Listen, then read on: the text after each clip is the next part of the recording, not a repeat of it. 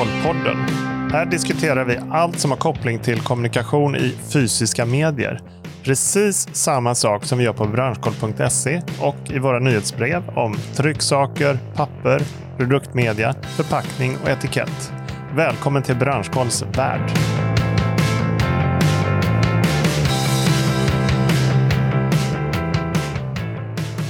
Mitt namn är Ola Karlsson och idag träffar jag Lars Lindberg som är Sverigechef på Heidelberg. Vi ska snacka om Heidelbergs resa de senaste åren, nya nischade produkter, nya expansiva branscher som man jobbar i och såklart också om den stulna tryckpressen i Jordbro för något år sedan. Välkommen! Jäkligt kul att komma igen med, med poddandet efter sommaren igen. Och, ja. eh, vi sitter för och spelar in första avsnittet i nya studion här på Upplandsgatan i Stockholm. Välkommen hit! Tack snälla!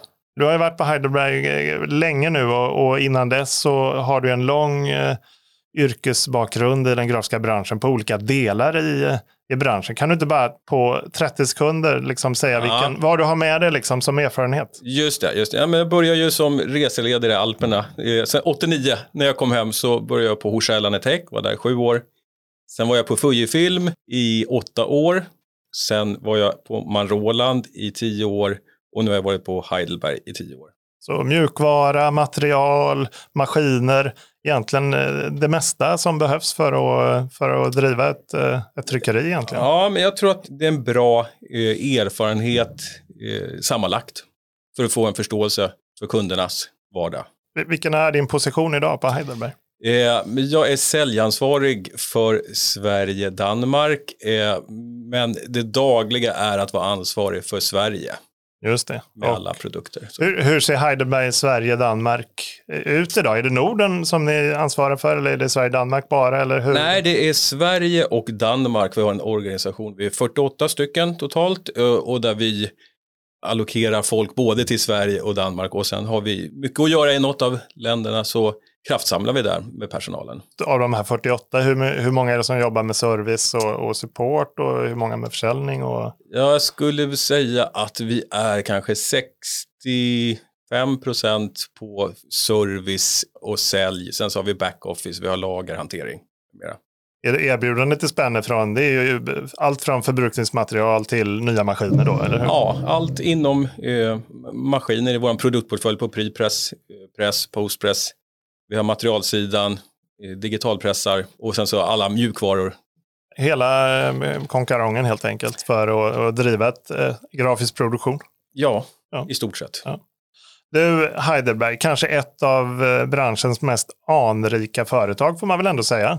Eh, och det har hänt otroligt mycket både i, i, branschen och därmed också för ett företag som Heidelberg senaste året. Hur mår Heidelberg eh, just idag? Globalt så, så, så mår vi betydligt bättre än tidigare. Vi mår bra. Eh, man kan väl titta på aktiekursen som har gått upp väldigt mycket. Vi har gjort många åtagande vad det gäller produkter, speciellt och har mer fokus på vår kärnverksamhet. Eh, lokalt så går det bra. Vi har eh, en bra försäljning. Det är klart, den går upp och ner med tiden på maskinsidan, men vi säljer ju även eh, materialservice. Mera.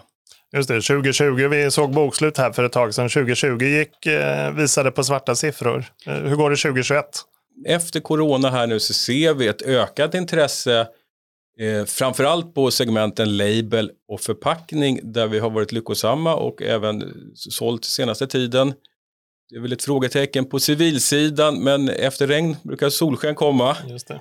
det. är en konsolidering på civilsidan. Eh, vi eh, ser att det blir färre kunder. Samtidigt så, så tycker vi att våra produkter passar väldigt bra på större enheter eh, som efterfrågar hög effektivitet.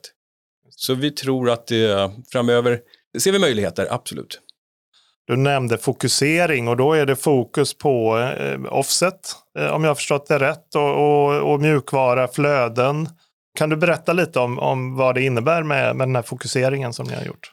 De senaste åren så har vi tagit bort vissa produkter som Primefire är, är ju borttagen, även storformatsmaskinerna eh, där man såg eh, att en, kanske inte en lönsamhet men också att det säljs färre stora maskiner för att 700 maskinerna är så mycket mer effektiva. Så kunderna efterfrågar de mer än de stora maskinerna. Och när du säger storformat, då menar du offsetpressar med extra stora ark? Ja, VLF, Very Large Formats. Eh, ark större än 70-100 helt ja, enkelt. Precis. Just det. Och den här Versafire, för den som inte hänger med, har hängt med i svängarna senaste året, vad är det för något? Jo, det är våran digitalpress med egen mjukvara och egen RIP där vi styr all färghantering, rippar bara en gång till de olika enheterna. Du får en, viss säk- eller en större säkerhet i flödet. Ehm, och som du frågade om våra produkter, hur det ser ut, det, det är ju att vi har inte bara bra produkter, många leverantörer som har bra produkter, men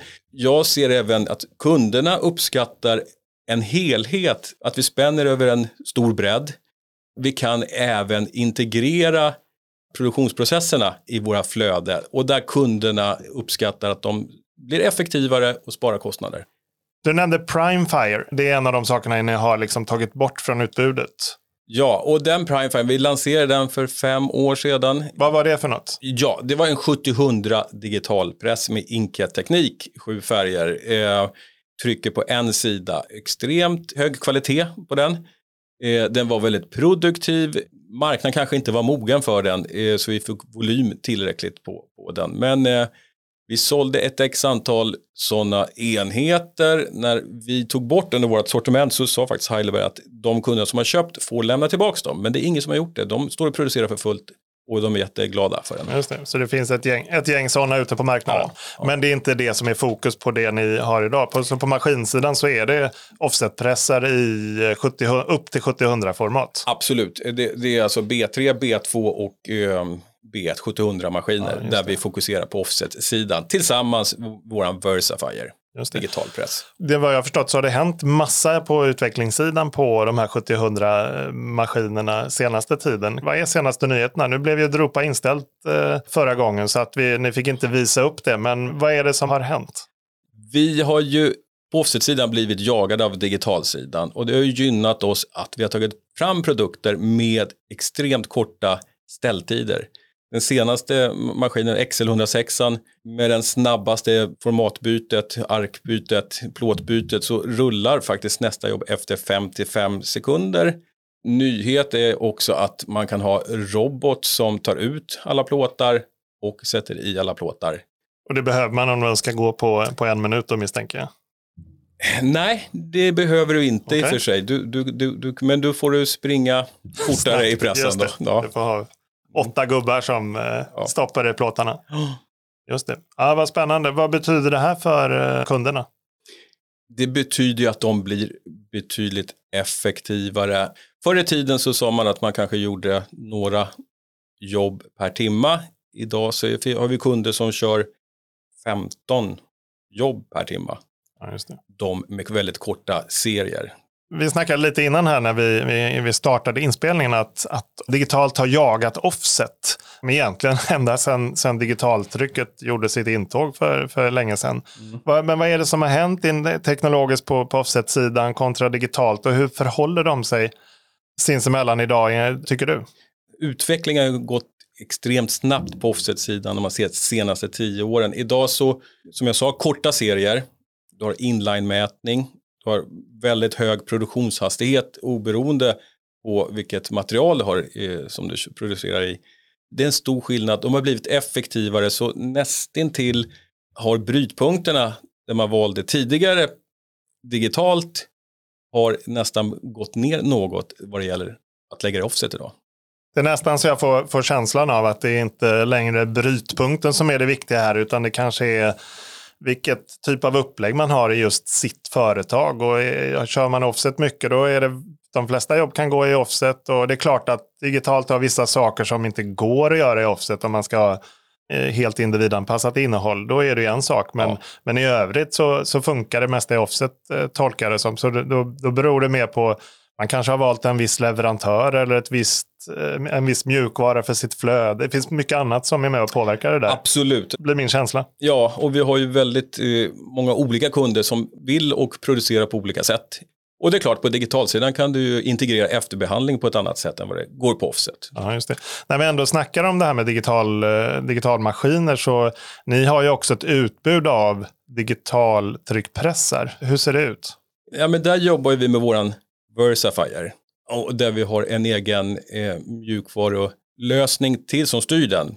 Speciellt vad det är färghanteringen eh, och produktionen som blir väldigt lika då mot de andra produktionsenheterna offset storformat. Just det. Vad är en, en Versafire för något? Eh, bara man, eh, Det är en B3 digitalpress eh, som kan trycka med flera olika färger. men det här är inget ni har utvecklat själva utan det är någon partnerskap med någon? Absolut, det, det är Rico som vi har partnerskap worldwide med, så där har ju vi en utveckling tillsammans med dem. Säljer ni hela Ricos utbud men med ert varumärke? Ja, i stort sett. Även på, eh, på ark, På arksidan. arksidan? Ja, just det. Ja, de har mycket annat också.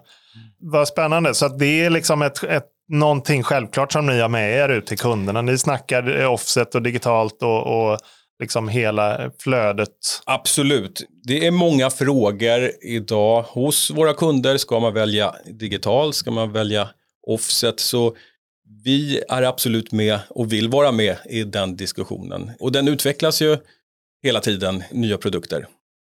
Hur är intresset för investering i, i, branschen just nu? Gör ni några affärer? Har ni gjort något på sista tiden?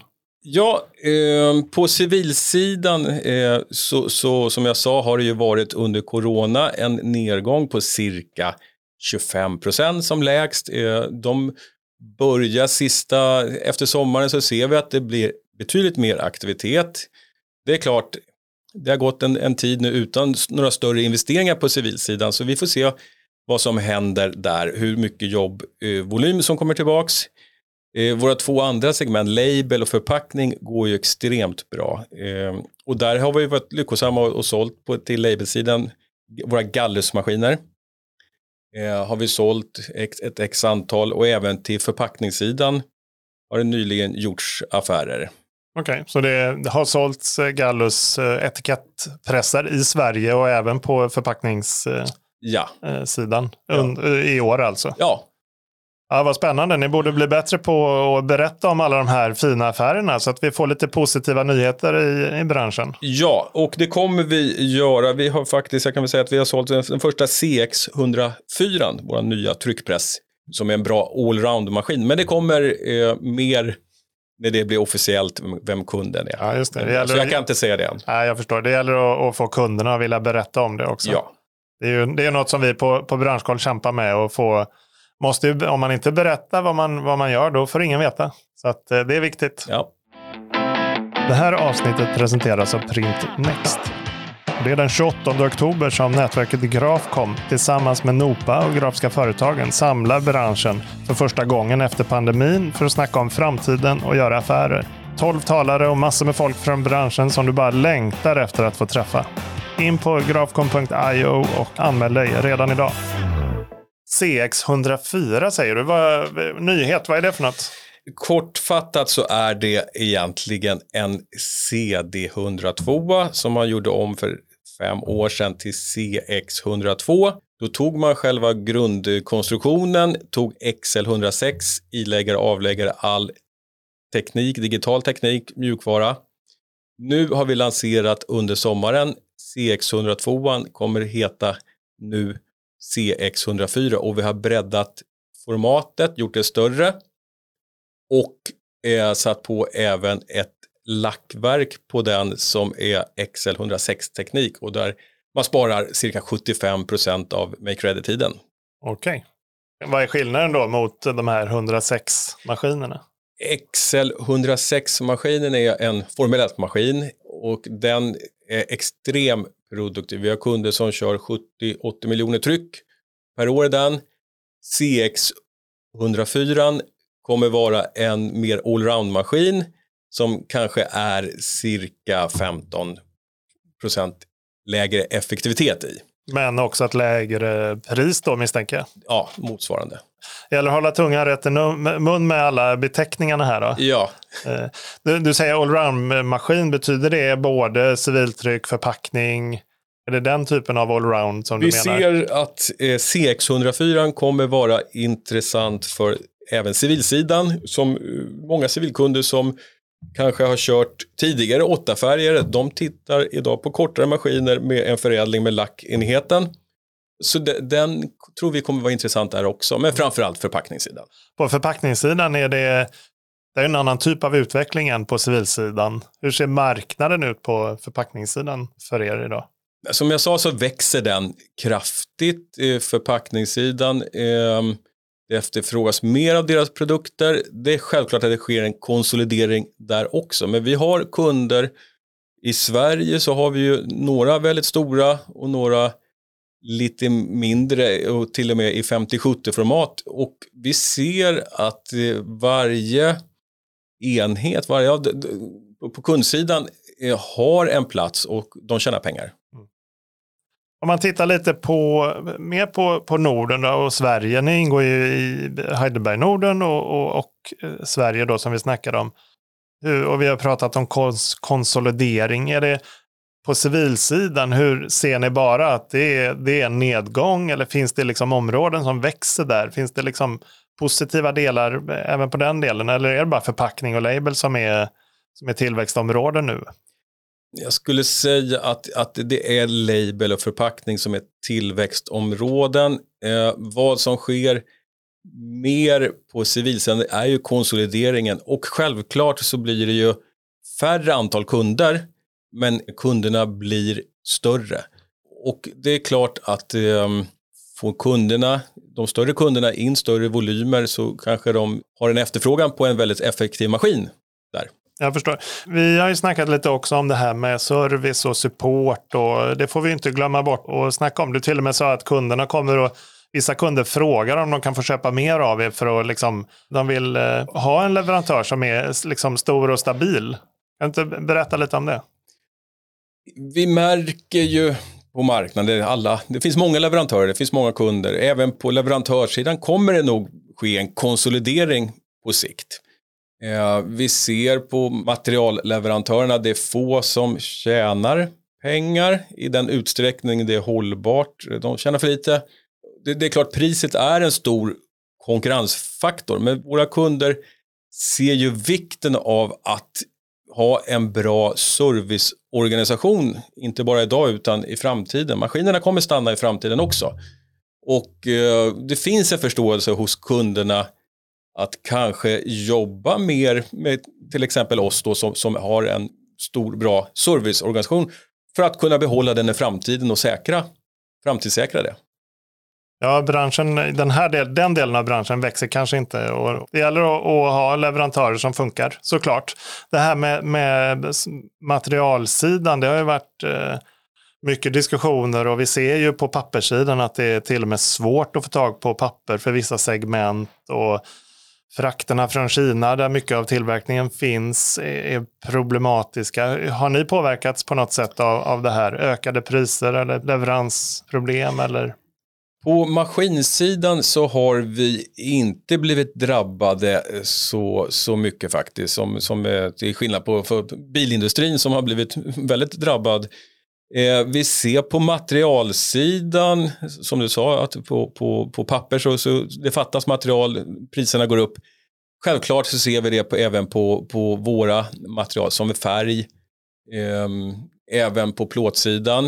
Eh, aluminiumpriset har gått upp kraftigt och där vi vi försöker vara transparenta mot våra kunder att om vi höjer så gör vi det ett till ett och senaste vad vi har gjort det är egentligen att sätta ett tillägg på aluminiumpriset som kommer regleras när det går ner igen, att man tar bort det. Okej, så det, det är tydligt att det blir en tillfällig höjning på något sätt då, förhoppningsvis? Ja, förhoppningsvis.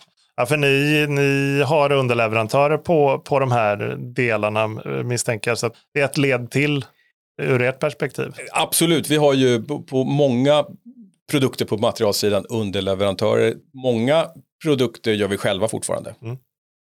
I Tyskland så snackas det mycket om det här eh, App, Store-upplägget med digitaliseringen och nu tappar jag bolagsnamnet där. Psycho. Exakt, ja. exakt. Liksom, kan vi komma in lite, vad, hur, vad känner du till det? Liksom? vad som händer på mjukvarusidan, som jag sa, vi försöker koppla ihop hela produktionsprocesserna med de olika delarna, pre-press, press, post-press, även till affärssystemet för att effektivisera kunderna, integrera det, att det ska inte läggas manuell tid på det som inte kunderna kan ha betalt från sina kunder av och därmed kunna vara mer lönsamma. På mjukvarusidan så använder vi mer och mer AI-teknologi Vi har till och med kommit med ett, en medarbetarna som är gratis för eh, kunderna som heter PAT. Och PAT är AI inne i systemet som kommer med förslagsåtgärder. Den analyserar produktionsprocessen så ser den att det finns förbättringspotential, det vill säga eh, man kanske ska byta, få, få ner make ready-tiden, man byter mellan jobben eller om man har färghanteringsproblem så kommer den faktiskt med förslag på förbättringsåtgärder. Eh, det är PAT. Psycho är ju ett koncept där vi flyttar upp allting i molnet och att vi ska där kunna integrera olika leverantörer tillsammans med oss. Kortfattat. Okej. Okay. För något år sedan så skrev vi på, på Branschkoll om en tryckpress som stals eh, söder om Stockholm. Och det var ju en av de mest lästa artiklarna på, på Branschkoll sedan vi startade. Det var stort intresse såklart. Det, det var en tacksam eh, rubrik att sätta. Det var en tvåfärgspress som försvann spårlöst från ett lager i Jordbro vad jag förstod. Vad har hänt med den? Har man, har man hittat den? Det blev ju så att maskinen kom och eh, den lagerställdes och sen så två, tre månader senare när den skulle installeras så eh, var den borta. Det gick tre, fyra månader. Sen hittades den av polisen, tror i Enköping delvis och även i Avesta. Eh, men den är hittad, den är inplockad för omplåstring. Ja, så vi får se vad som händer med den. Ja. Nej, det, var ju en, en, det måste ha varit en omfattande, omfattande projekt att stjäla en sån sak. Alltså, Även om det var en liten maskin så måste det ha varit mycket. Det måste ha varit ett par lastbilar för att ja, få iväg det där. Det var nog eh, tre, minst tre lastbilar. Det var en 70 så ett över ett. Så, ja, så den var kort men det, det är ju st stora iläggare och avläggare. Så, så det var skrymmande. Ja. Ja, skönt att det är höra. väldigt ovanligt att det händer. Ja, skönt, att, skönt att höra att den har återfunnits då. då. Ja. Toppen. Ha, va, nu, nu närmar vi oss eh, slutet på ett nytt år, men det är några månader kvar. Är det någon eh, fart i, i branschen? Blir det några event nu när restriktionerna hävs? Och, hur, hur ser det ut för er? Vi kommer ha ett eh, event 12-13 oktober. Innovation Week heter det, nere i Tyskland. Eh, där vi kommer visa allt, alla produkter, eh, full demo, live-demo och eh, normalt när vi har sådana event så, så det, det finns intresse alltid, men det, vi kanske får ihop 8-10 kunder. Eh, nu så ser vi det efter corona när vi gick ut med inbjudningar så vart det uppåt 30 kunder med en gång, så det känns jättekul. Men det känns som att, att eh, man vill ut och eh, titta eh, nu efter corona. Ja. Ja, vad kul. Är, men är det från, från hela Norden då, de här 30? Det är från Sverige. Från ja. Sverige bara, fantastiskt. Ja. ja. det är kul att det är, folk är sugna på ut och träffas och, och inspireras och hitta nya, få nya idéer misstänker jag. Ja, nej, men det är jättekul. Ja. Bra, då tror jag att vi har eh, täckt in en del av, eh, av vad som händer i världen och, och, i den grafiska branschen eh, här. Så att jag får tacka så jättemycket för att du tog dig tid att komma hit. Jättekul. Tack för att vi fick komma. Ja, toppen. Hej då. Hej då. Jättekul att du har lyssnat hela vägen till slutet. Det finns också möjlighet att höra som partner i den här podden. Det är den enda av sitt slag i Sverige och du når massor av personer som jobbar med kommunikation i fysiska medier. Kontakta mig på ola.branschgolv.se så tar vi det vidare. Sist men inte minst ett stort tack till Elin Hall som klipper podden åt oss. Vi hörs snart igen.